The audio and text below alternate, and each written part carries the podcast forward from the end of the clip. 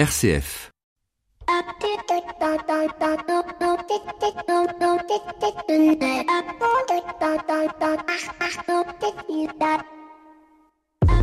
Bonjour à toutes et à tous. Cette semaine, j'aurais pu vous évoquer les élections américaines ou le combat pour ou contre l'ouverture des librairies.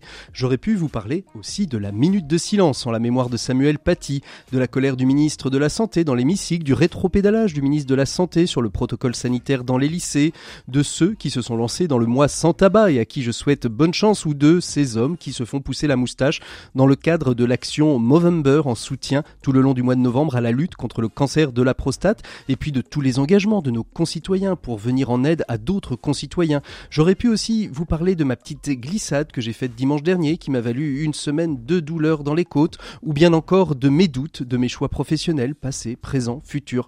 Mais de toutes ces cogitations, j'en suis arrivé à cette conclusion qui foudroie et paralyse le monde entier, des hommes et des femmes qui le composent, aux gouvernances politiques, économiques et sociales. C'est la prise de conscience de la capacité de pouvoir être maître de la date du terme de cette épidémie et dire quand ce sera la fin, à moins de décider d'euthanasier le monde parce qu'il souffre trop et que l'on ne supporte pas de vivre dans l'incertitude et de ne savoir, comme disait l'évangéliste, ni le jour ni l'heure. Contrairement à l'écho des solutions qui lui commence tous les samedis à 12h pour terminer à 12h58, bienvenue dans l'écho des solutions. L'écho des solutions. Patrick Longchamp. Voilà, je suis très très heureux de vous retrouver comme tous les samedis midi. Et en ce samedi de confinement, nous allons euh, à notre manière prendre le large puisque c'est vers le vent des globes que nous allons euh, nous en aller euh, ce week-end. Et j'aurais aimé être avec vous sur les pontons des Sables d'Olonne mais bien évidemment le confinement nous en empêche et nous allons recevoir autour de ce micro Fabrice Audescent, journaliste qui a coécrit un ouvrage assez extraordinaire qui s'appelle Ainsi naquit le vent des vous en saurez peut-être un petit peu plus dans le dossier de l'écho des solutions. Nos 7 minutes pour changer le monde resteront dans la même thématique puisque nous partirons avec Jean-Marc Potvin, le fondateur d'Entourage, découvrir un projet à destination des personnes précaires, à savoir 80 jours de course, 80 CV, 80 emplois et un bateau, le Linked Out, et qui a pour skipper Thomas Ruyant que nous avions découvert il y a 4 ans avec un autre projet caritatif autour du projet Imagine de Frédéric Bedos. Et puis bien évidemment, tous nos chroniqueurs sont là, Maxime Dupont, Pierre Collignon, Antonin Amado, qui interviendront tout au long de cette émission. Mais comme toutes les semaines, on commence avec notre invité écho. Il s'agit aujourd'hui de Patrick Révrard, qui est président de la Fédération des agents généraux d'assurance et avec qui nous allons évoquer la place que peuvent tenir justement ces agents d'assurance dans une crise épidémique comme celle du coronavirus, épidémie inédite. L'invité écho Patrick Longchamp. Nous sommes avec Patrick Évrard, président de la Fédération des agents généraux d'assurance. Bonjour Patrick Évrard. Bonjour. Merci beaucoup d'être avec nous. Alors avec vous, on va évoquer aujourd'hui euh, la place que peuvent tenir dans cette crise euh, sanitaire qu'on traverse, un hein, deuxième, euh, deuxième confinement, la place que peuvent tenir les agents généraux d'assurance. Aujourd'hui, les agents d'assurance dans une crise sanitaire comme celle-ci, quel est leur quel est leur rôle? Qu'est-ce qu'ils peuvent tenir comme rôle? Comment peuvent-ils accompagner aussi bien les particuliers que les entreprises? C'est de leur apporter d'abord beaucoup d'expertise, mais aussi de les rassurer. Cette crise, elle a une conséquence non négligeable en termes de morale. Mmh Cette crise, elle atteint le moral des gens. Elle, les plonge un peu dans l'angoisse, dans l'incertitude, des fois même dans le désespoir. Et lorsque arrive le désespoir, arrive souvent la colère. Et il est important d'avoir des, professionnels qui sont capables de, rassurer la population et, d'expliquer ce que l'on peut faire. L'assurance, a joué également un rôle fondamental puisqu'elle a distribué plus de 3 milliards 500 millions d'euros euh, à l'économie euh, en participant fortement euh, au fonds de garantie de l'État et au fonds de solidarité de l'État. Et ça, c'est important. Les assureurs également ont pris plusieurs mesures afin qu'aucune entreprise en France ne soit ne voit son contrat être résilié parce que euh, ils ne peuvent pas payer ou autre. Donc on a décalé les plans de recouvrement. Euh, on a pris également en charge euh, au niveau santé, au niveau prévoyance, euh, les arrêts de maladie euh, des personnels qui devaient garder des enfants, alors que d'habitude ce n'est pas garanti. Donc l'assurance a joué son rôle et un rôle important euh, pour euh, un rôle de solidarité dans cette crise bien bien difficile à gérer. Quand une crise comme ça arrive, il ne sert à rien de prendre des mesures pour toute la population. Il sert de prendre des mesures. Il faut cibler. Il faut cibler. Il faut cibler, et on le sait très bien, ceux qui ont le plus souffert pendant cette crise, ce sont les professionnels qui ont été obligés de fermer. Je pense aux commerces de proximité en particulier. D'ailleurs, ces mêmes commerces qui aujourd'hui encore ferment. Mmh. Et donc euh, des commerces qu'il faut accompagner. Euh, la, la, la, CPME, euh, lors du premier confinement, avait beaucoup milité pour la déclaration par l'État d'une catastrophe sanitaire, comme il y a une déclaration de, de catastrophe naturel. Ça aurait été, euh, ça aurait été possible, c'est encore possible que on puisse décréter euh, cette forme, c'est-à-dire qu'en gros, euh, il y a une forme de réassurance, c'est-à-dire que on va passer au-dessus des assurances pour pouvoir justement répondre à une question assurantielle très très ciblée sur des problématiques. J'aurais j'aurais aimé pouvoir vous répondre. Oui. J'aurais aimé pouvoir vous répondre que c'était possible, mais non, ça ne l'est pas.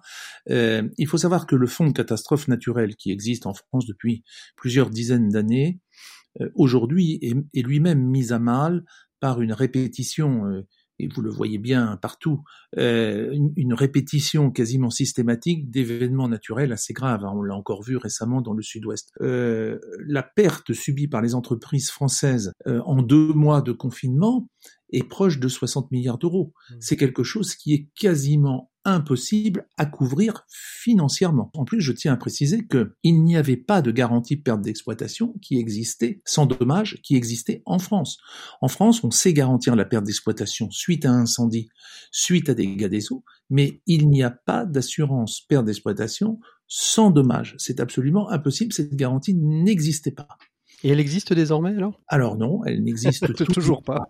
Elle n'existe toujours pas parce que les choses sont très très difficiles à, monter parce que ça coûte bien évidemment beaucoup d'argent. Actuellement, ce qui se passe, c'est que l'État a demandé à, dans un groupe de travail à plusieurs acteurs de, de l'économie et du monde politique de réfléchir à la création d'un fonds de catastrophe sanitaire, voyez-vous, ça revient un peu à votre question de tout à l'heure, et euh, ce groupe de travail euh, a donné euh, les, certaines conclusions au gouvernement qui se propose, je pense, de prendre une loi pour le début de l'année 2021. Mais ne nous trompons pas et, ne faisons rêver personne. Il n'y aura pas de pas de garantir 100% de la perte subis euh, par, par les clients professionnels. comment est-ce que les, agents se sont adaptés, j'ai presque envie de dire en temps réel, à cette, à cette crise? Les agents généraux, ce sont, des, ce sont des professionnels de proximité qui ont beaucoup d'agilité. D'abord, euh, ils sont restés ouverts. Ils sont restés ouverts et ils ont continué à travailler avec leur personnel. Alors, à guichet fermé pour le premier confinement, mais aujourd'hui, nous sommes intégralement ouverts puisque nous sommes équipés de masques, de protection, enfin, vous connaissez cela très bien. Et aujourd'hui, on est prêt à, aider euh, tous les gens qui viennent chez nous. Comment on s'est adapté? Eh bien, écoutez, on a essayé de faire en sorte d'expliquer aux gens ce pourquoi ils étaient garantis, ce pourquoi ils ne l'étaient pas. On leur a expliqué on leur a expliqué avec précision pourquoi on ne pouvait pas garantir la perte d'exploitation des professionnels. Ceux qui ont vraiment souffert en France, ce sont les professionnels qui n'ont pas pu ouvrir. Là, on a une vraie problématique. Les salariés, rappelons-le, ont bénéficié de la mesure du chômage partiel, qui, qui, qui est quand même une mesure assez extraordinaire, d'ailleurs un peu hein, unique en Europe. Il faut saluer cette, cette, mesure prise par le gouvernement, c'est un effort de solidarité de l'intégralité du pays, et ça, et ça, et ça c'est fondamental. Donc euh, nous, les agents généraux, on s'est concentré avant toute chose auprès des professionnels pour les rassurer, pour les aider, pour leur donner des conseils. Alors, euh, pour, pour terminer, euh, Patrick Évrard, euh, quels enseignements vous tirez de cette crise épidémique? Ah, alors ça, c'est la question piège. D'abord, je crois qu'il faut avoir énormément d'humilité. Euh, on vient de s'apercevoir que, en fin de compte, notre monde qui croyait tout savoir, qui croyait être capable de répondre à tous les défis qui seraient les siens euh, grâce à une technologie euh, exponentielle qui s'améliore toujours, et eh bien on vient de s'apercevoir que notre monde ne peut pas répondre à certains, à, certains challenges. Je crois qu'il faut surtout éviter d'essayer de reprocher à qui que ce soit, d'essayer de trouver un fautif, mmh. à, savoir c'est la faute du gouvernement, c'est la, faute de la Chine, c'est la faute, etc. voilà, c'est la faute du, du, du pangolin, euh, de la chauve-souris, je sais pas trop quoi. Enfin bon. Et il faut savoir se dire qu'est-ce que l'on peut faire désormais pour répondre à la survenance d'une nouvelle crise de, même ampleur.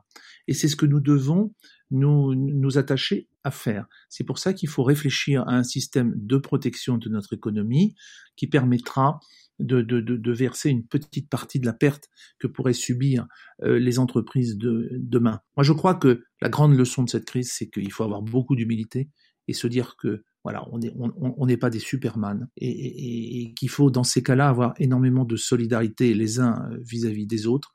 Voilà, je crois qu'on est tous responsables de ce qui arrive. Merci beaucoup Patrick Évrard d'avoir été notre invité écho de cette semaine.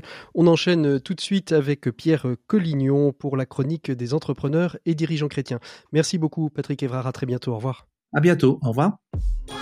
L'écho des solutions, RCF. Il est temps de retrouver Pierre Collignon et la chronique des entrepreneurs et dirigeants chrétiens. Bonjour Pierre.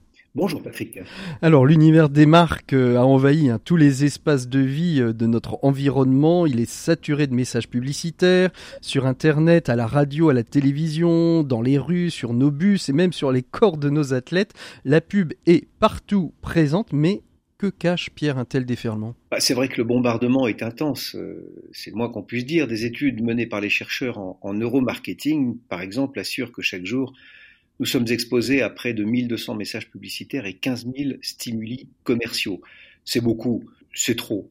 Face à un tel pilonnage, plus personne ne peut prendre du recul ou rester rationnel. On constate ainsi combien les individus complètement déboussolés après l'effondrement des communautés traditionnelles, cherchent à s'identifier et à se rattacher à des communautés complètement factices. La marque de leur basket ou celle de leur téléphone portable. Vous voyez ce que je veux dire. Absolument. Mais ce qui est intéressant ici, c'est de revenir encore et toujours à la question anthropologique, car tout le discours publicitaire repose sur une vision individualiste. Centré sur ses intérêts, isolé et opportuniste, l'homme est réduit à sa seule dimension de consommateur, délié de toute communauté et de toute culture lui préexistant. Ah, c'est-à-dire que le, plan n'était pas là dès l'origine de faire la chasse à toute forme de, communauté naturelle pour créer un, individu libre de consommer, c'est ça ce que vous voulez dire Pierre? Probablement, et c'est ainsi que la publicité a commencé à imprégner toute la vie collective. Peu à peu, elle étend son empire pour euh, redéfinir comme objets commerciaux tout ce qui faisait autrefois la richesse de la vie collective. L'actualité présente et actuelle nous en fournissent des exemples. Ainsi, la fête de Noël, si elle n'est pas trop perturbée par les événements sanitaires en cours, se réduit-elle à une simple occasion de consommer? Ainsi en arrive-t-on à créer de nouvelles fêtes comme Halloween ou le trop fameux Black Friday qui approche à grands pas et qui nous conduisent dans le nouveau temple sacré de la consommation. Mais il y a plus grave, la publicité ne change pas seulement ce que nous sommes, mais aussi notre rapport aux. Avec elle, tout devient marchandise, tout est vendable ou achetable à la condition de satisfaire des désirs individuels. Dans son encyclique de 2015 sur l'écologie, le pape consacre un long chapitre à ce qu'il appelle le paradigme technocratique. Ah, une expression bien compliquée. Qu'est-ce que ça veut dire exactement, Pierre, le paradigme technocratique? Simplement que la technique a une véritable influence sur notre façon de voir et de comprendre les choses. Elle n'est pas neutre et va jusqu'à nous imposer son système de valeurs qui repose sur l'efficacité. Est-ce que ça marche ou est-ce que ça ne marche pas? Couplé au système libéral, ça nous donne est-ce que ça rapporte ou est-ce que ça ne rapporte pas? Dans ces conditions, pas très étonnant de voir se développer le commerce du vivant, organes, cellules, tissus, transplantation, procréation médicalement assistée, etc. J'en passe et des meilleurs.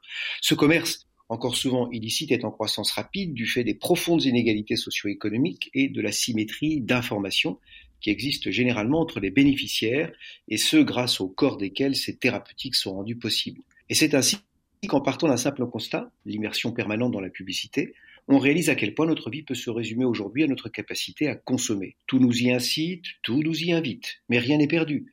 La reconquête passe par un effort individuel, il consiste pour chacun d'entre nous à définir son identité, non par l'achat de marques, mais par l'exercice de solidarité familiale, par exemple, ou de solidarité politique. Merci beaucoup Pierre pour cette très belle chronique à l'approche des fêtes de Noël et ça me permet de vous renvoyer au très bon livre de Pierre-Yves Maxwin En as-tu vraiment besoin? Le livre qui permet de ne plus finir les mois à découvert et peut-être de ne plus se faire avoir trop euh, par la publicité et les marques. Merci beaucoup Pierre, on se retrouve la semaine prochaine. Nous on fait une pause musicale et on se retrouve euh, tout de suite après avec euh, tous nos invités pour ouvrir le dossier de l'écho des solutions de cette semaine.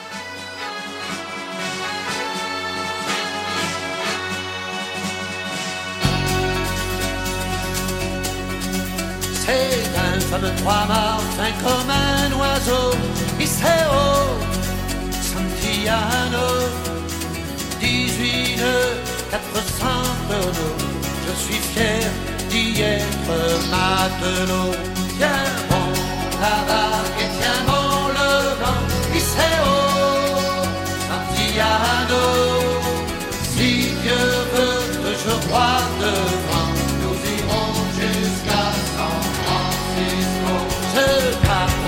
en laissant Margot, Iseo, Santiano, y penser, j'avais le cœur gros en doublant les feux de Saint-Malo. Tiens bon la vague et tiens bon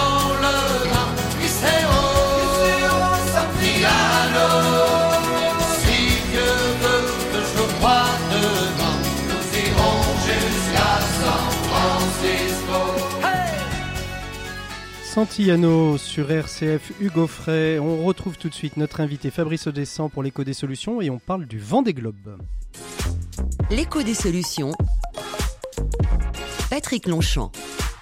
Il est temps donc d'ouvrir le dossier de cette euh, semaine et je suis avec euh, vous, Fabrice Audescent. Bonjour Fabrice. Bonjour. Merci beaucoup de nous rejoindre. Vous êtes le co-auteur avec Didier Plançon du livre Ainsi naquit le vent des globes, un ouvrage très très riche, très documenté, tellement documenté d'ailleurs que je me suis demandé comment j'allais pratiquer cette interview, sachant que nous avions 20 à 25 minutes et puis rapidement je me suis dit que ce serait un super teasing pour tous nos auditeurs. On mettra d'ailleurs le lien euh, sur la page de l'émission pour éventuellement aller l'acquérir pour ceux qui le souhaitent. Euh, vous êtes euh, Fabrice journaliste, euh, vous avez dirigé l'équivalent du canard enchaîné en Vendée qui était le, le, le sans culotte pendant un certain nombre d'années. Vous êtes pas un dirigé, j'ai parti- j'ai participé en tant Vous que avez journaliste. participé à- En fait, on était deux, donc voilà, on est. voilà, vous avez co-dirigé. Ouais. Vous avez co-dirigé donc le, le- vous avez travaillé euh, au, Sans Culotte, hein, qui était un, un journal satirique euh, vendéen sur l'actualité euh, politique, économique et sociale de la Vendée. Vous êtes un passionné de la mer du fait d'être vendéen, ou est-ce que c'est le Vendée Globe euh, qui vous a donné la passion du bateau et de la mer, euh, Fabrice Audescent Alors, euh, je suis un produit d'importation, je ne suis pas vendéen, je suis en voie de naturalisation, on va dire. Mais bon, ça fait une, une bonne quinzaine d'années que je suis installé ici. euh, euh, je suis plus passionné par tout ce qui est océanique que par le voile en lui-même. Je pratique un tout petit peu euh, avec des amis hôtes, mais je me souviens en tout cas avoir découvert moi le Vendée Globe dans l'émission Thalassa, hein, première édition en 89. Euh, J'étais terrien à l'époque et je me souviens que ça m'avait assez fasciné, comme plein de gens en fait, pour le côté aventure. Euh, et non pour le côté technique ou de la voile, euh, mais c'est pour le côté de ces, de ces gens qui partaient tout seuls sur un bateau, aller faire le tour du monde. quoi. C'est Mhm. assez fascinant. Assez fascinant et, et on verra d'ailleurs euh, peut-être euh, pendant nos échanges la place que, que Thalassa euh, va tenir euh, euh, dans, euh, dans ses premiers Vendée Globe. Vous vous êtes euh, concentré euh, sur, le, sur les premières années hein, dans cet ouvrage, Ainsi naquit le Vendée Globe. C'est vraiment les premières années du Vendée Globe, enfin dire les, les deux, trois premières éditions, les deux premières majoritairement. Euh, pourquoi y a- Vous aviez ce sentiment qu'on faisait une mauvaise place à Philippe Gentot et que petit à petit on essayait de peut-être gommer euh, cette idée originelle qui vient de lui et de quelques, quelques personnes? C'est-à-dire que l'idée originale, elle vient pas que de lui, elle vient de plusieurs navigateurs, dont Titouan Lamazou, qui était le premier vainqueur du Vendée Globe, et d'autres, ils étaient cinq ou six. hein. Et ils, ils disputaient à l'époque euh, ce qu'ils appelaient le Bug Challenge. Le Bug Challenge qui était organisé par des Américains, c'était course autour du monde à la voile, en solitaire, mais avec escale. Donc euh, en fait, et chaque, euh, il faisait euh, donc Newport, le Cap en Afrique du Sud, l'Australie et Rio au Brésil, hein, mais il y avait un mois d'escale entre chaque entre chaque partie. Il y en avait même certains skippers qui avaient le, qui avaient le temps de rentrer euh, chez eux en France, euh, bricoler deux trois trucs pour repartir. Et, euh, ils commençaient singulièrement à s'ennuyer parfois, ceux qui étaient bloqués là-bas, donc ils se sont, ils se sont dit, mais euh, à force de discuter, si on pouvait faire la même chose, mais sans s'arrêter, quoi. Voilà. Et il se trouve que Philippe Gentot, qui était installé au Sable d'Olonne déjà depuis plusieurs années à l'époque, qui a été le, premier, le vainqueur des deux premiers Box Challenge, hein, Mhm. c'était le Challenger d'ailleurs, et personne ne le connaissait à l'époque. hein. Et il était installé au Sable, et euh, il était en, en lien avec Louis Guédon, qui était le maire des Sables, et, et les gens de- du port, etc. Tout. Et il était, on va dire, plus opportuniste que les autres en, en proposant au Sable d'Olonne, euh, qui n'était absolument pas identifié d'ailleurs comme, euh, Comme, une, un potentiel port, port de, compétition Non, hein. parce que là, de, là où parle Vendée Globe aujourd'hui, c'est Port Olona, donc, a été construit en 79, 1979, que c'était assez récent. Donc voilà, il a proposé ça au maire Louis Guédon, qui a dit banco tout de suite. Et pendant que d'autres proposaient éventuellement ailleurs, mais ça ne l'avait pas fait. Donc en fait, voilà, il y a eu un effet d'opportunité. Et euh, l'idée du livre, elle est de Didier Plançon, mon co-auteur, qui lui était le coordonnateur des trois premiers Vendée Globe avec Philippe Gentot. Mmh.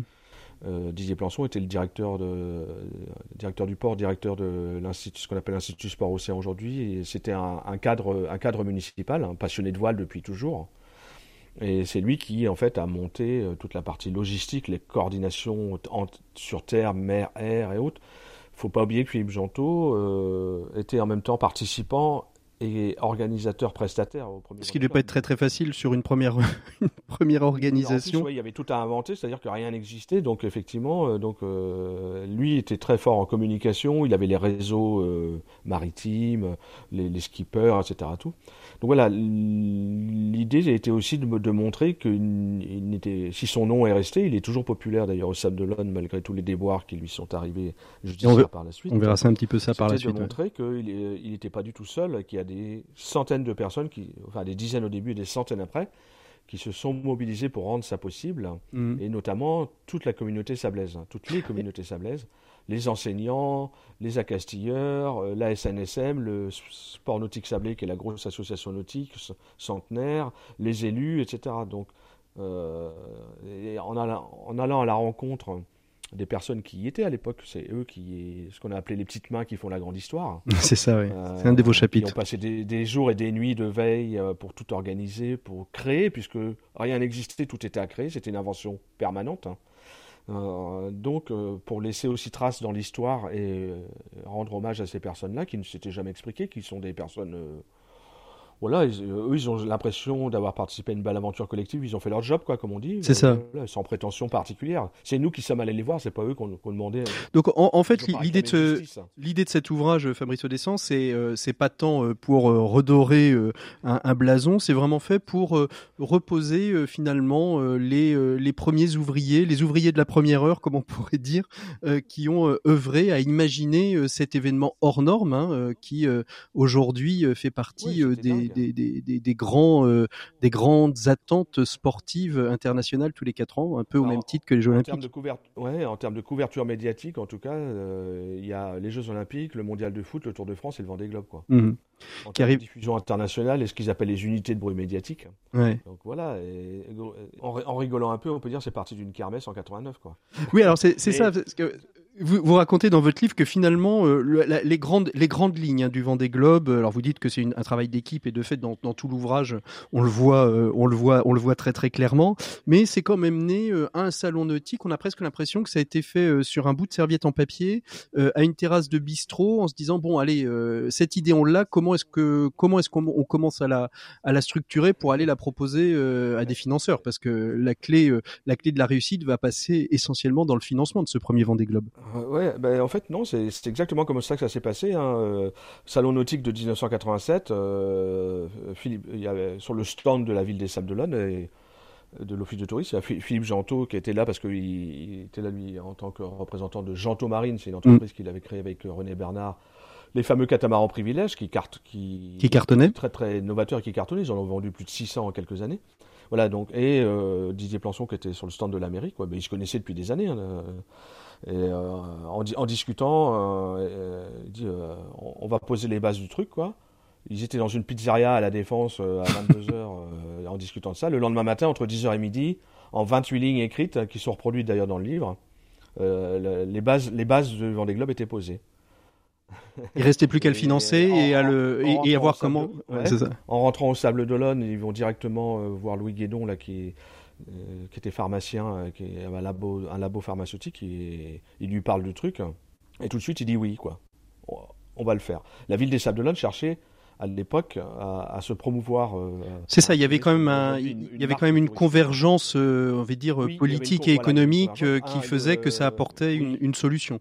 Oui, un Louis Guédon qui est natif évidemment des Sables et qui est un passionné de voile. Hein. Il était président pendant des années du groupe euh, du groupe maire à l'Assemblée nationale et autres, donc voilà. Et deux, effectivement, une opportunité euh, de créer un événement nautique qui permettait de parler de l'image de la ville. À l'époque, les Sables d'Olonne, au salon nautique, personne connaissait quoi. Mmh. Euh, les gens, voilà, Brest était identifié, La Rochelle, mais les Sables d'Olonne, pas du tout quoi. Mmh. Donc c'était une sorte de convergence effectivement d'intérêt à la fois pour la voile et aussi l'intérêt de développement de de la cité. Et c'est parti comme ça, quoi. Et ben après, go, quoi. Et c'est là que ça a commencé à. à matcher Ou à être compliqué Ils ont commencé à se rendre compte de la, des problèmes, enfin, de, la montagne de problèmes qu'il qui, y avait à résoudre. Mhm. Alors, ce qui est très en, en termes d'organisation, de, sécurité, il n'y avait aucun point de repère en France. Euh, sur un, sur un événement de, de ce type-là. Alors, ce qui est très très intéressant, c'est qu'il y a, y a un côté un petit peu euh, loup solitaire, euh, alors pas, pas des équipes, hein, mais un petit peu loup solitaire dans euh, euh, dans le, le, microsystème euh, qu'est la navigation et les compétitions à voile, en se disant bon, on, va en faire euh, un truc unique, on va pas rentrer dans les compétitions mondiales, et, d'où le, le nom de challenge, hein, puisque le, premier point de départ, justement pour un petit peu lancer les choses, parce que si, j'ai bien compris votre ouvrage, ça s'enlisait un petit peu, ils ont dit bon bah le meilleur moyen pour lancer les choses, c'est que nous, les, fondateurs, Titon Lamazou, Philippe Gentot et, qu'on sort, on lance un défi en disant euh, rendez-vous tel jour, telle heure à tel endroit. Ça, c'était l'idée de Didier Plançon pour contourner un problème. Effectivement, le contexte de l'époque était très défavorable sur les courses, en tout cas au large. Puisque, sans rentrer dans les détails, mais c'est un, peu, un peu raconté dans le livre, il y a eu un certain nombre d'incidents de, disparition et de, de mort et de sauvetage euh, les années précédentes le Vendée Globe. Et à l'époque, le ministre de la Mer, c'était Ronan Le Pinsec, le breton. Et euh, les marines portugaises et espagnoles en avaient un peu leur claque d'aller, entre guillemets, euh, aller à la rescousse de, de, de, bobos, parce qu'ils étaient considérés, ce qu'on appelle aujourd'hui des bobos, des, des plaisanciers de luxe, alors qu'ils ne sont pas du tout de luxe. C'est des marins, c'est des sportifs. Donc voilà, donc il y, avait, il y avait vraiment des contextes euh, très très défavorables qui faisaient que à la fois la Fédération française de voile et euh, le ministère euh, freinaient des cas de fer. Quoi. Mhm. À l'idée d'organiser ce qu'ils appelleraient une compétition. Donc euh, pour contourner le truc, c'est effectivement Philippe Gentot a lancé un défi, le challenge en anglais, donc le défi. venez me rejoindre tel jour au Sable d'Olonne et on fait le tour du monde et on va voir qui est le meilleur. Quoi. Mhm. et ça a permis en fait d'embrayer directement sur une organisation qui était une course. Euh, qui était inédite pour les marins, puisque euh, d'abord euh, ils étaient très très bien accueillis, ils étaient pris en charge, chouchoutés. les 13 bateaux étaient réunis au même endroit au port, alors que les autres courses anglo-saxonnes, hein, c'était pas du tout populaire, c'était entre le gentleman de Yacht Club. Et quand ils revenaient de, pardon, du Box Challenge, ils arrivaient à Newport aux États-Unis, parmi les autres bateaux il y avait euh, une petite fanfare euh, qui jouait du clairon, un, coup à boire au clubhouse et puis au revoir dans 4 ans quoi. C'est ça. Alors justement, euh, qu'est-ce qu'apporte au-delà de l'idée originelle et originelle et originale de, ce petit club de marins euh, euh, autour de, Philippe Gentot Qu'est-ce que justement Philippe Gentot va apporter d'original? Quelles vont être les, forces qui, qui l'amènent dans la balance Philippe Gentot pour cette course et qui va en faire ce qu'elle est aujourd'hui, c'est-à-dire avec un ADN très spécifique par rapport aux autres courses? Eh ben, L'idée, lui, il a été stupéfait parce qu'en fait, à l'époque, euh, la voile n'était pas forcément populaire plus que ça, encore moins la course au large. Et en fait, quand il a gagné son premier box challenge en 82, hein, le deuxième en 86, ben, il est revenu, euh, il est revenu euh, en, convoiturage en quelque sorte à son port d'attache qui était les Sables d'Olonne. Et là, il arrive au Sable d'Olonne et il est stupéfait.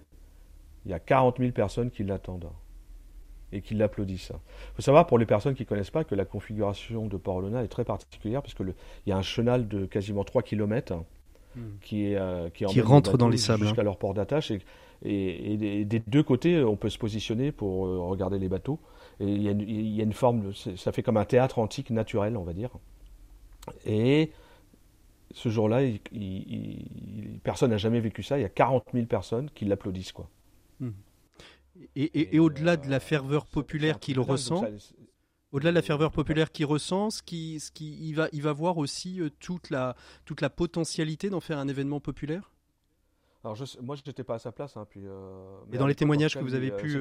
C'est quelqu'un qui a de l'intuition et, qui a eu beaucoup d'autres genres de communication, une, force, du caractère, de la volonté, assez créatif. Et je pense pas que si on lui pose la question, est-ce que vous savez que ça deviendrait ça aujourd'hui, il aurait dit non. D'ailleurs, l'idée à l'origine était d'en faire un, pas forcément de perpétuer les choses.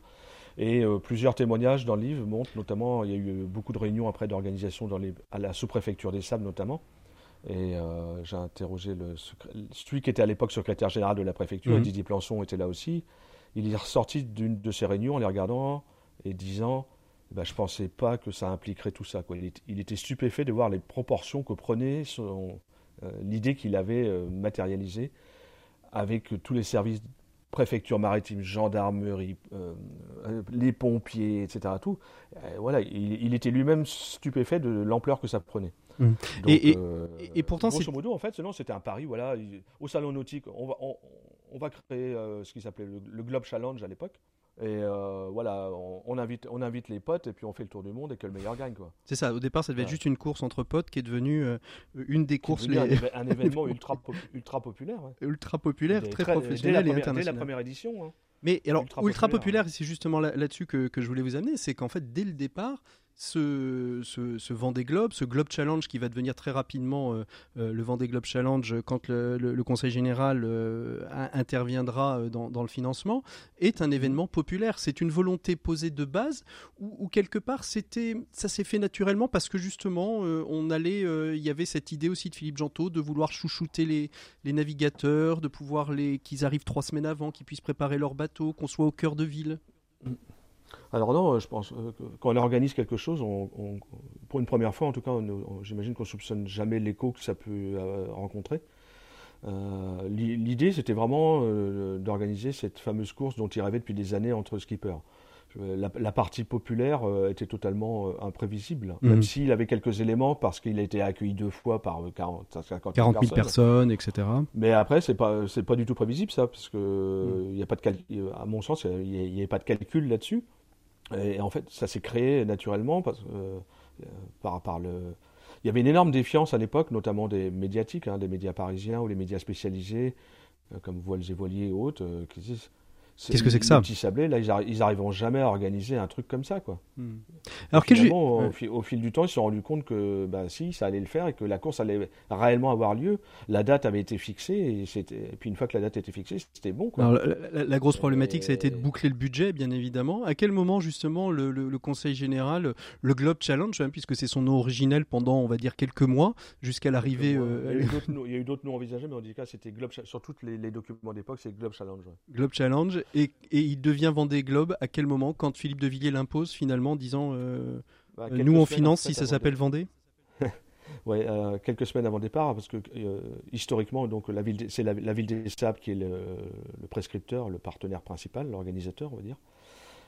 à l'époque, Philippe Gentot était sponsorisé par le Crédit Agricole, hein, il y avait depuis des années d'ailleurs.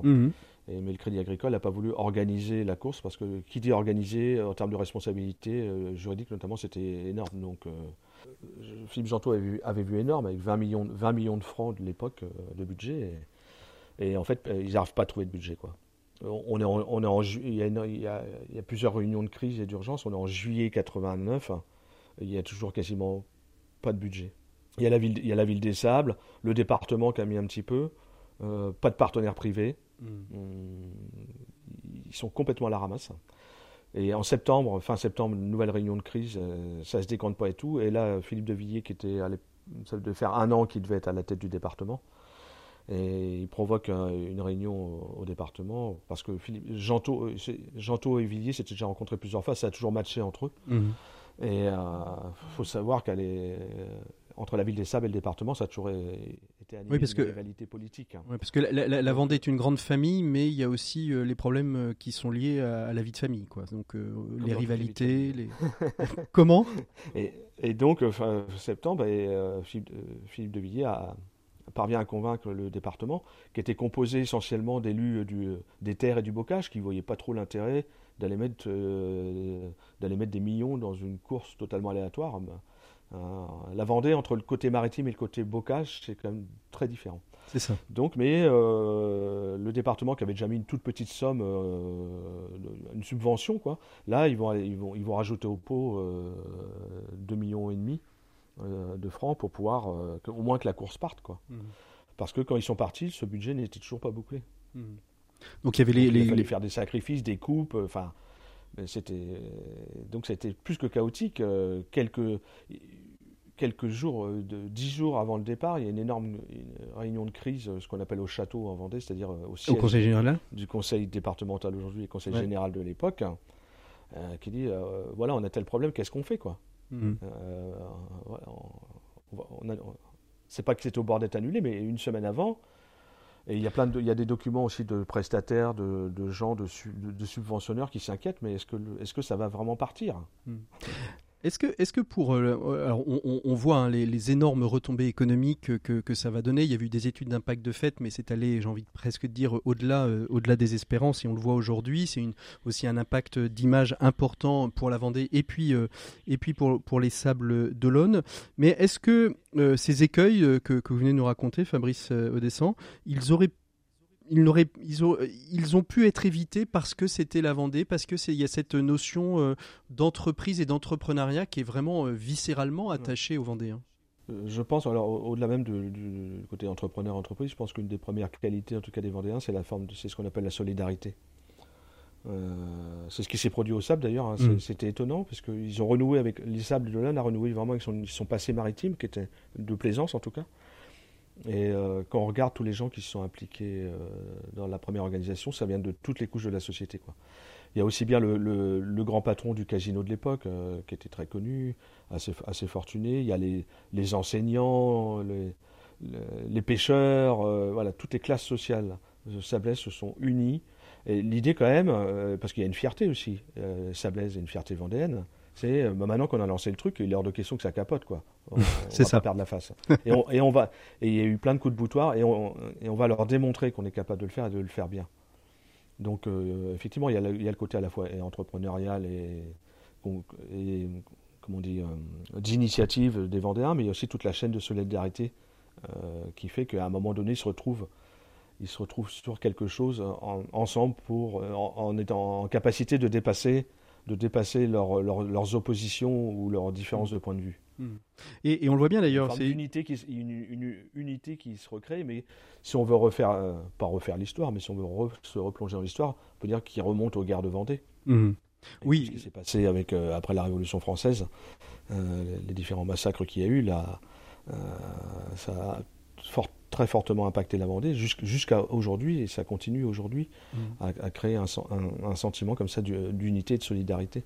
Avec un sentiment très très fort euh, qui, qui, vous unit. Et, et, d'ailleurs, le Vendée Globe a été aussi euh, le lieu pour des entreprises euh, sablaises de devenir des leaders européens et mondiaux. Et on pense particulièrement à, AMP, AMP Studio, hein, qui, qui, a développé finalement toute son activité. Aujourd'hui, c'est, je crois, la, la, la, première entreprise ou la deuxième entreprise européenne de, de diffusion. deuxième européenne et quatrième mondiale. Et quatrième mondiale, alors qu'il n'était qu'une petite agence de communication vidéo. Je laisserai au, au peut-être qu'on invitera d'ailleurs euh, Gilles Salé dans, dans, dans notre. Ouais, il est passionnant et dans, euh, dans notre émission. C'est très bien raconté son histoire et très prolixe. Ouais, on, pourrait faire un parallèle avec euh, Steve Jobs et, Apple dans, dans, son garage, puisqu'en fait Gilles Salé. il c'était un vidéaste effectivement qui faisait des, des, vidéos d'entreprise dans son garage quoi enfin grosso modo et effectivement le Vendée Globe a permis a permis à AMP de. Enfin, c'est un accélérateur, mais ce n'est pas, pas le Vendée Globe uniquement lui-même, c'est aussi euh, les opportunités que Gilles Salé a, su saisir Bien sûr. Euh, sur l'époque. Le, petit facteur chance qu'il y a aussi toujours, que euh, AMP cherche d'urgence un banc de montage. sur le deuxième Vendée Globe, je crois. Pour Thalassa, pour Thalassa en fait, hein, qui a besoin.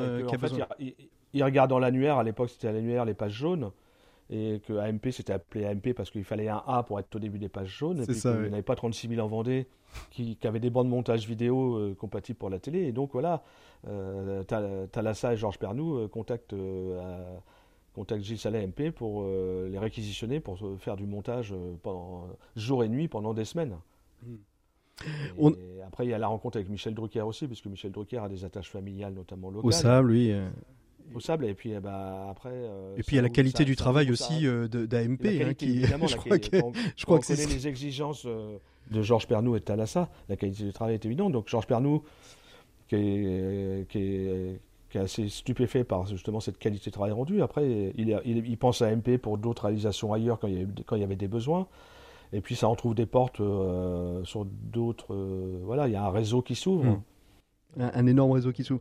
On, arrive tranquillement au terme de cet échange, mais c'est très bien qu'on ne dise pas tout comme ça. Ça va dire, ça va permettre aux, ah bah auditeurs d'aller euh, d'aller acheter aller acheter cet ouvrage. Euh, le Vendée Globe a, a, quasiment un peu plus de 30 ans. Hein. On fête pas les 30 ans cette année, mais euh, c'était en 2019, 89-2019, 31 ans. L'idée originale et originale pour vous, elle est toujours présente dans, dans ces éditions successives du Vendée Globe depuis ce que Philippe Gentot et ses équipes ont, insufflé, ont posé euh, comme base je, euh, de mon point de vue, moi j'étais pas là lors des premières éditions, mais en tout cas, mm. oui, de mon point de vue, l'idée de base est toujours la même un, bateau, un skipper, tout du monde, sans escale, sans assistance. Et dans l'esprit Il y a de la technologie qui est venue, euh, on va dire, renforcer les choses. je voulais faire passer le message que ce livre n'est pas un livre du tout passéiste, dans le sens où c'était mieux maintenant. pas du tout. C'est juste pour que ça laisse trace dans l'histoire. Un témoignage, hein, c'est un témoignage à un moment donné. Et euh, donc, effectivement, euh, il y a beaucoup de choses qui ont changé, mais les règles, ne les ont pas changées. Après, on peut discuter qu'est-ce que c'est qu'une assistance, pas une assistance avec les nouvelles technologies ou autres, mais bon. Déjà, à l'époque, il y avait déjà, il y a toujours eu dans le Vendée Globe la volonté que ce soit populaire, donc accès gratuit pour tout le monde, par exemple, mhm. pour le village. C'est pour ça que la SAEM Vendée, ou le département majoritaire, a toujours refusé de vendre la course, parce qu'il y avait pas mal de, il y a eu pas mal de propositions d'achat de la course. Hein. On peut le comprendre, hein, euh, c'est une manne économique euh, importante. Donc il y a hein. plusieurs catégories de skippers, ce qui était déjà le cas en 89. Il y a ceux qui sont hyper affûtés, qui jouent la gagne. Euh, les, on va dire, les intermédiaires qui sont en embuscade au cas où ça se passe mal pour ceux qui, sont plus, qui ont des bateaux plus récents, plus performants et autres. Et les derniers dont l'objectif est... le défi Simplement de faire le, faire le tour. Hmm. On retrouve ça aujourd'hui. ces trois catégories, c'est quelque chose à, comment dire, euh, c'est quelque chose à, euh, laquelle tiennent beaucoup, les, tiennent beaucoup les organisateurs, parce que c'est ce qui rend la course populaire aussi. Mais... Un exemple tout bête, hein, et Michel Desjoyaux, euh, à l'époque, en, en, 2000, quand Michel Desjoyaux gagne, eh ben, en fait, il a été fort, fort marié et fort contrit, puisqu'il a fait une très très belle course. Il gagne sur le fil face à, à la petite anglaise, c'est Hélène MacArthur. Mm. Je dis petite, pas par le talent, mais par parce qu'elle doit faire 1,50 C'est ça. Et, euh, une des plus grandes skippeuses qu'on ait eues. En fait, la, même année, c'est l'image de Bertrand de Broc qui se recoule la langue. Mm. Oui, c'est vrai, exactement. Pourtant, comme a dit le docteur Shaw, le médecin de la course, c'est pas grand-chose, c'est trois points de suture et tout, mais il a fait ça en, mm. direct, c'est filmé, enfin c'est filmé et tout.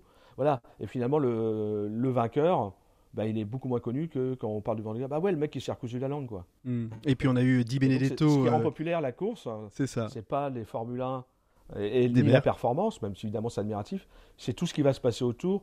Et, ce qui est extraordinaire, c'est ceux qui arrivent en dernier, même si on ne dit pas qu'ils arrivent en dernier. Euh, tous ceux qui arrivent sont des vainqueurs, selon hmm. le skipper.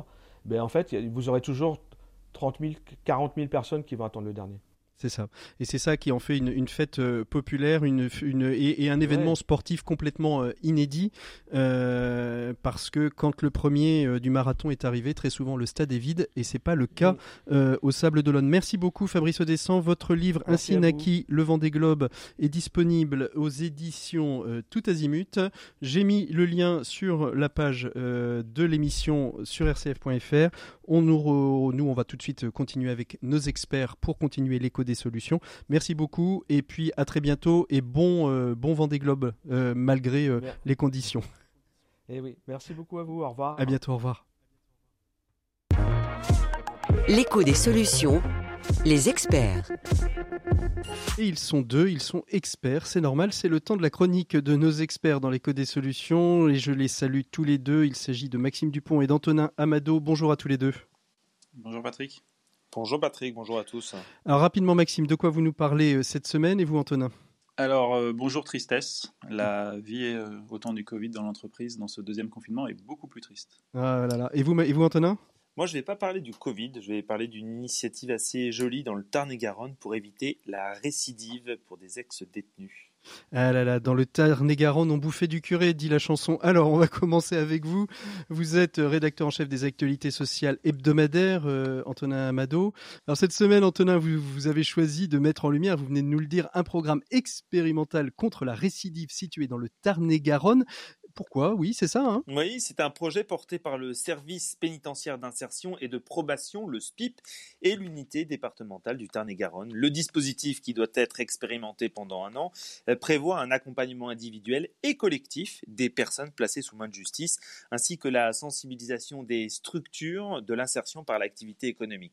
Vous le savez, Patrick, une insertion professionnelle ratée ou le manque de loisirs licites mmh. peuvent faire basculer un ex-détenu dans la récidive. C'est pour éviter cela que le département du Tarn-et-Garonne va proposer aux personnes suivies par l'administration pénitentiaire un programme d'accompagnement de huit semaines basé sur des activités à dimension éducative et citoyenne. Il s'agit de travailler sur l'employabilité de ces personnes, car pour pouvoir s'insérer ou se réinsérer professionnellement, il faut avant tout que ces anciens condamnés régularisent leur situation administrative, récupèrent une bonne hygiène de vie, sachent évoluer en équipe et surtout respectent des horaires. Ce dispositif, porté par l'association InStep, prévoit des temps individuels dédiés à la construction du projet professionnel, mais aussi des échanges collectifs consacrés aux jeux coopératifs ou à des activités sportives et culturelles, lors desquelles le vivre ensemble et la communication sont travaillés.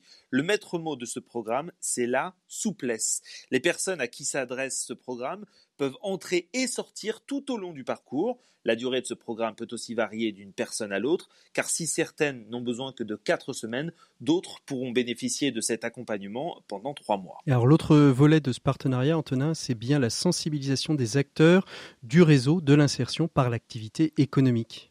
Oui, le service pénitentiaire d'insertion et de probation et l'unité départementale qui est chargée du sujet se sont engagés à intervenir auprès de ces structures afin de mieux accompagner ce public si particulier qui peut parfois de l'extérieur effrayer. Il s'agit de faire tomber certaines représentations et inquiétudes euh, par rapport à la prise en charge de ces ex-détenus, pour la plupart très jeunes. Pour mémoire, 55% d'entre eux ont moins de 36 ans. L'INSTEP, l'association qui porte le projet, s'est aussi engagée à rester en lien avec les employeurs pour effectuer un suivi et s'assurer que l'adaptation se passe au mieux à la fin de cette année, un bilan d'évaluation euh, sera mené.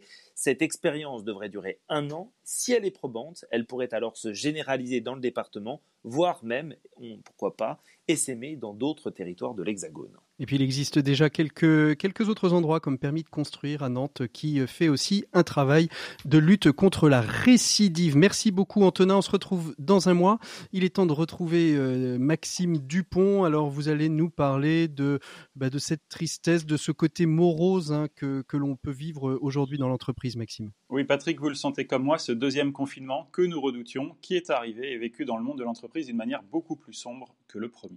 Alors c'est vrai, comment expliquer ça Maxime? Il y a bien sûr d'abord la répétition, la perte de la nouveauté, la fin de l'inédit. Le premier confinement était tellement inattendu, tellement nouveau pour tous qu'une forme de sidération nous avait relativement préservés, malgré la violence des situations médicales et personnelles de beaucoup. Il y a ensuite la gravité confirmée de la situation économique, dont on connaît maintenant les risques explosifs d'accroissement massif des faillites et du chômage. Il y a aussi, il faut le dire, la période de l'année. Nous n'allons pas cette fois-ci vers les beaux jours et les longues journées, bien au contraire, et cela joue. Et puis, bien sûr, l'énorme incertitude, la menace fantôme qui, place, qui plane sur Noël et les fêtes de fin d'année. Quelle horreur Et tous ces facteurs se combinent pour former un sentiment de morosité ambiante, hein, Maxime. Oui, et ce qui ajoute à la noirceur du tableau est que cette gravité n'est pas contrebalancée, comme lors du premier confinement, par ce sentiment de responsabilité partagée, cette certitude que tout cela a été fait pour sauver des vies. Alors, quels sont les signes de ce retournement spectaculaire, Maxime? Merci. On, regarde un peu autour de nous. Nous nous protégeons beaucoup plus des mauvaises nouvelles, du flot des statistiques quotidiennes d'hospitalisation, par exemple. Nous avons perdu ce rituel des applaudissements de 20 heures, alors que sur le front des soignants, sur le front, les soignants sont au moins autant à la bataille qu'au printemps. Le télétravail n'est plus universel. Les exemples sont très nombreux d'entreprises qui ont pris leur distance avec les recommandations gouvernementales pour faire venir leurs salariés sur site un peu, je caricature, mais c'est un peu comme si la fraude au télétravail avait remplacé la fraude au chômage partiel. Et puis, euh, nous n'entendons aucune campagne de communication massive des grandes entreprises sur leurs actions de solidarité. Nous préférons fermer certains rayons de magasins dans une course inédite au moins 10 ans qui aura des conséquences économiques et sociales, c'est sûr. Et puis, dernier exemple, regardons les chiffres de téléchargement de l'application Stop Covid, qui, comme un vaccin, ne peut fonctionner que s'il est général. Ce matin, on était toujours à moins de 8 millions de personnes en France. Alors, qu'est-ce que cela nous dit, Maxime, exactement? Eh bien tout se passe un peu comme ce qui était valable et légitime pour les autres ne l'était pas pour soi. Comme l'impression qu'on est revenu à une conception de l'intérêt général qui est surtout la somme des intérêts particuliers. Cela s'explique pour plein de raisons, absolument incontestables, mais entretient ce sentiment de tristesse ambiante dont on voit mal comment il pourrait s'alléger dans les semaines qui viennent. puis s'il ne fallait garder, garder qu'un symptôme pour résumer à quel point ce deuxième confinement est beaucoup plus dur et beaucoup plus triste que le premier, ce serait le flot des blagues. Vous vous souvenez le, le nombre de blagues sur le confinement que chacun recevait et envoyait? Eh bien, comparez-le au silence poli actuel de nos fils de discussion. Bonjour tristesse, vraiment. Merci beaucoup Maxime. On se retrouve la semaine prochaine pour une autre chronique. Nous l'espérons euh, un petit peu plus euh, réjouissante hein, la, semaine prochaine Maxime. J'essaierai, promis. Allez, et nous on va euh, continuer tout de suite avec nos 7 minutes pour changer le monde. Aujourd'hui, eh bien, on est toujours dans cette thématique du vent des globes. Nous partons à la découverte d'un bateau, Linked Out. Comment permettre à des personnes sans réseau, en précarité, justement de pouvoir retrouver un emploi? Et c'est Jean-Marc Potvin, le cofondateur d'Entourage, qui nous en parle. 7 minutes pour changer le monde, l'écho des solutions. Jean-Marc Potvin, bonjour. Bonjour Patrick. Alors vous êtes euh, l'inventeur, l'initiateur, le fondateur d'Entourage, hein, cette application qui permet de sortir de l'isolement les SDF euh, et de l'isolement de proximité. Ils ont un besoin et ils peuvent trouver euh, des solutions à leurs besoins. Et vous êtes allé un petit peu plus loin en créant Out qui là va permettre aux personnes en, en, précarité ou en galère d'emploi de pouvoir retrouver un emploi très rapidement. Comment vous est venue cette idée de Linked Qui fait un pied de nez euh, au, réseau social, hein, LinkedIn. Voilà, donc LinkedOut, c'est le réseau des gens qui n'ont pas de réseau. En fait, on s'est rendu compte au sein d'entourage euh, et en accompagnant beaucoup de personnes en grande précarité qu'un certain nombre d'entre elles avaient des talents, de l'expérience, euh, de la motivation pour travailler. Mais quand on est seul et qu'on n'a pas de réseau, c'est quasi impossible aujourd'hui. Donc l'idée assez simple de LinkedOut, c'est que tout le monde, vous, moi, les auditeurs qui nous écoutent, tout le monde peut partager, offrir son propre réseau de connexion de gens euh, à ces personnes-là.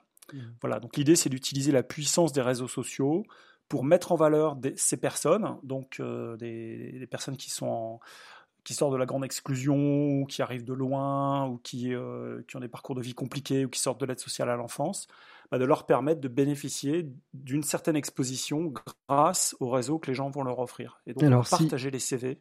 Voilà. Alors si, on vous reçoit aujourd'hui, c'est parce qu'il y, a un petit, euh, une petite incise qu'on peut faire, euh, plus qu'une petite, d'ailleurs une grosse incise qu'on peut faire avec, euh, la, thématique du Vendée Globe, puisque vous avez réussi à convaincre des partenaires, des sponsors et un navigateur de courir sous les couleurs de Linked Out, hein, une grande voile bleue et, orange avec Thomas Ruyant qu'on avait suivi il y, a, il y, a, quelques, il y a quatre ans déjà autour du projet Imagine de Frédéric Bedos. Il repart pour un projet caritatif c'était une demande de sa part. Comment s'est faite cette rencontre avec Thomas Ruyant, euh, Jean-Marc Potvin?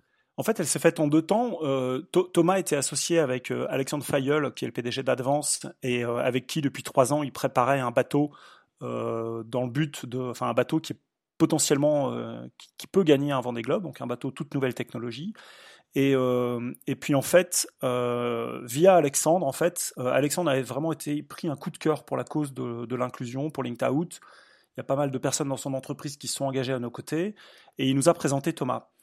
Et euh, chez Entourage, nous, toutes nos décisions, on les prend avec des personnes de la rue. C'est-à-dire que dans notre gouvernance, on a un comité de la rue. Mhm. Et en fait, au départ de la Jacques Vabre, euh, on a été voir au Havre euh, avec euh, l'équipe du comité de la rue d'Entourage, donc qui sont des gens qui vivent à la rue ou qui sont anciennement à la rue. Et on a déjeuné avec lui un, peu avant son départ de, de course. Hein.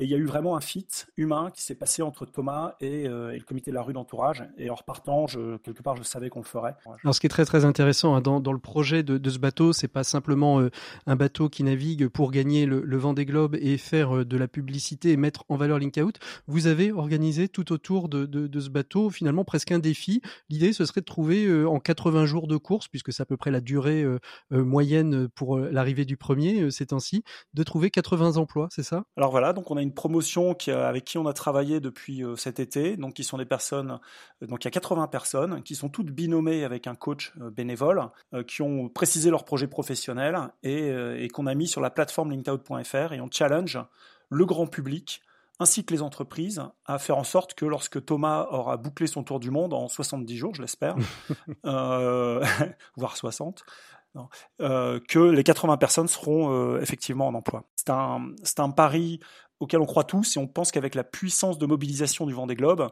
à la fois le grand public va avoir envie de partager les CV des candidats, et à la fois les entreprises vont avoir envie de rejoindre ce qu'on a appelé la course au changement, qui est donc une autre manière de, de voir le, le, rôle social de l'entreprise et son impact. Alors la, la, course, la course au changement, alors justement les, les particuliers, les entreprises peuvent s'engager, mais concrètement pendant cette course, qu'est-ce qui va se passer? Comment est-ce que moi euh, ou mon entreprise peut s'engager euh, demain euh, pour justement soutenir ce, ce, projet LinkedIn Out? On a plein de moyens. Déjà pour vous, vous pouvez partager le CV de, de quelqu'un qui vous a touché sur notre, avec, sur notre promotion sur vos réseaux et voir si euh, dans vos contacts, il n'y a pas des gens qui peuvent trouver du boulot. Votre entreprise, elle peut recruter un de nos candidats. Elle peut aussi devenir supporter euh, et, et, partenaire de la course au changement, auquel cas on va lui proposer un programme euh, dans lequel on va sens la sensibiliser à ce, aux problématiques de l'inclusion. Euh, on, et on va lui donner les clés quelque part pour savoir ce qu'il faut faire pour euh, peut-être agir sur, sur ce sujet-là. Et puis on a des choses aussi un peu plus ludiques, c'est-à-dire que par exemple avec la course virtuelle, Virtual Regatta, on a organisé une course privée dans la course de, de bateaux linked out qui vont euh, tenter de, de, lutter contre, de se battre contre Thomas Ruyant. Mmh. Et, et, donc pour ça, il faut un code, c'est 4 linked out, c'est quand vous inscrivez sur Virtual Regatta. Et chaque fois que vous allez parcourir des 1000, il y a des entreprises sponsors qui vont donner, pour, pour 100 000 parcourus, je crois, c'est 1 euro qui est offert, euh, qui est donné à, à l'association Entourage, qui derrière nous permet, nous, d'accompagner ces candidats vers l'emploi. D'accord, donc l'association Entourage qui va permettre, euh, grâce à Virtual Regatta, on redit aux auditeurs, un hein, Virtual Regatta, c'est, euh, ça existe depuis euh, quelques années déjà, ça permet de, se mesurer aux candidats et de s'amuser à, euh, conduire son propre bateau et essayer de, le faire arriver euh, premier, mais de manière euh, totalement virtuelle, en regardant quand même aussi la position des, des, des, skippers qui sont partis des, des, Sables d'Olonne et qui partent ce, ce week-end du, du 7 et, et 8 novembre. C'est quelqu'un d'engagé, Thomas Ruyant? C'est quelqu'un d'assez remarquable parce qu'il est, euh, il est entier, c'est un vrai sportif, hein, c'est un professionnel, et euh, c'est quelqu'un qui est simple, qui est humble, qui est accessible et qui a surtout le sens du collectif. Et nous, c'est une des grandes valeurs qu'on apprécie, c'est-à-dire que Thomas, euh, il, met toujours en avant son équipe d'ailleurs quand il parle de son projet, et on sent une équipe très soudée autour de lui, et Linked Out, c'est une histoire de collectif. Donc en fait, il y a un changement entre le 20e et le 21e siècle, on pense qu'on est passé du jeu, de l'individuel, au nous et au collectif. De même, on est passé de la performance au sens. Mmh. Ça, ça se voit dans les entreprises aujourd'hui. Et Thomas, c'est quelqu'un qui est collectif, qui est, euh, qui est sur, sur le sens, qui est attaché à ça. Et puis dernièrement, on est aussi passé d'un monde de consommateurs à des gens qui ont envie d'agir. Et ici, avec un projet comme Linked Out, euh, les gens peuvent agir, chacun peut agir en fait. On est tous éléments de la solution. Et en plus, je pense que c'est assez nouveau dans le monde de la voile parce que c'est la première fois qu'un bateau qui peut vraiment gagner, euh, qui, a, qui, a, toutes les capacités au moins sur le papier de, de gagner un Vendée Globe, euh, c'est la première fois que le, le sponsor s'efface pour véritablement donner le nom du bateau à une cause. On peut retrouver toutes vos infos sur le site internet euh, dédié, hein, linked, euh, euh, linkedout-vendeglobe.com et puis bien évidemment Virtual Regatta, vous vous inscrivez avec le code 4 linkedout si vous voulez participer et faire gagner de l'argent à l'association Entourage. Merci beaucoup Jean-Marc Potvin d'avoir été notre invité de ces 7 minutes pour changer le monde. Merci on fait une petite virgule et on se dit au revoir. À bientôt. L'écho des solutions, RCF.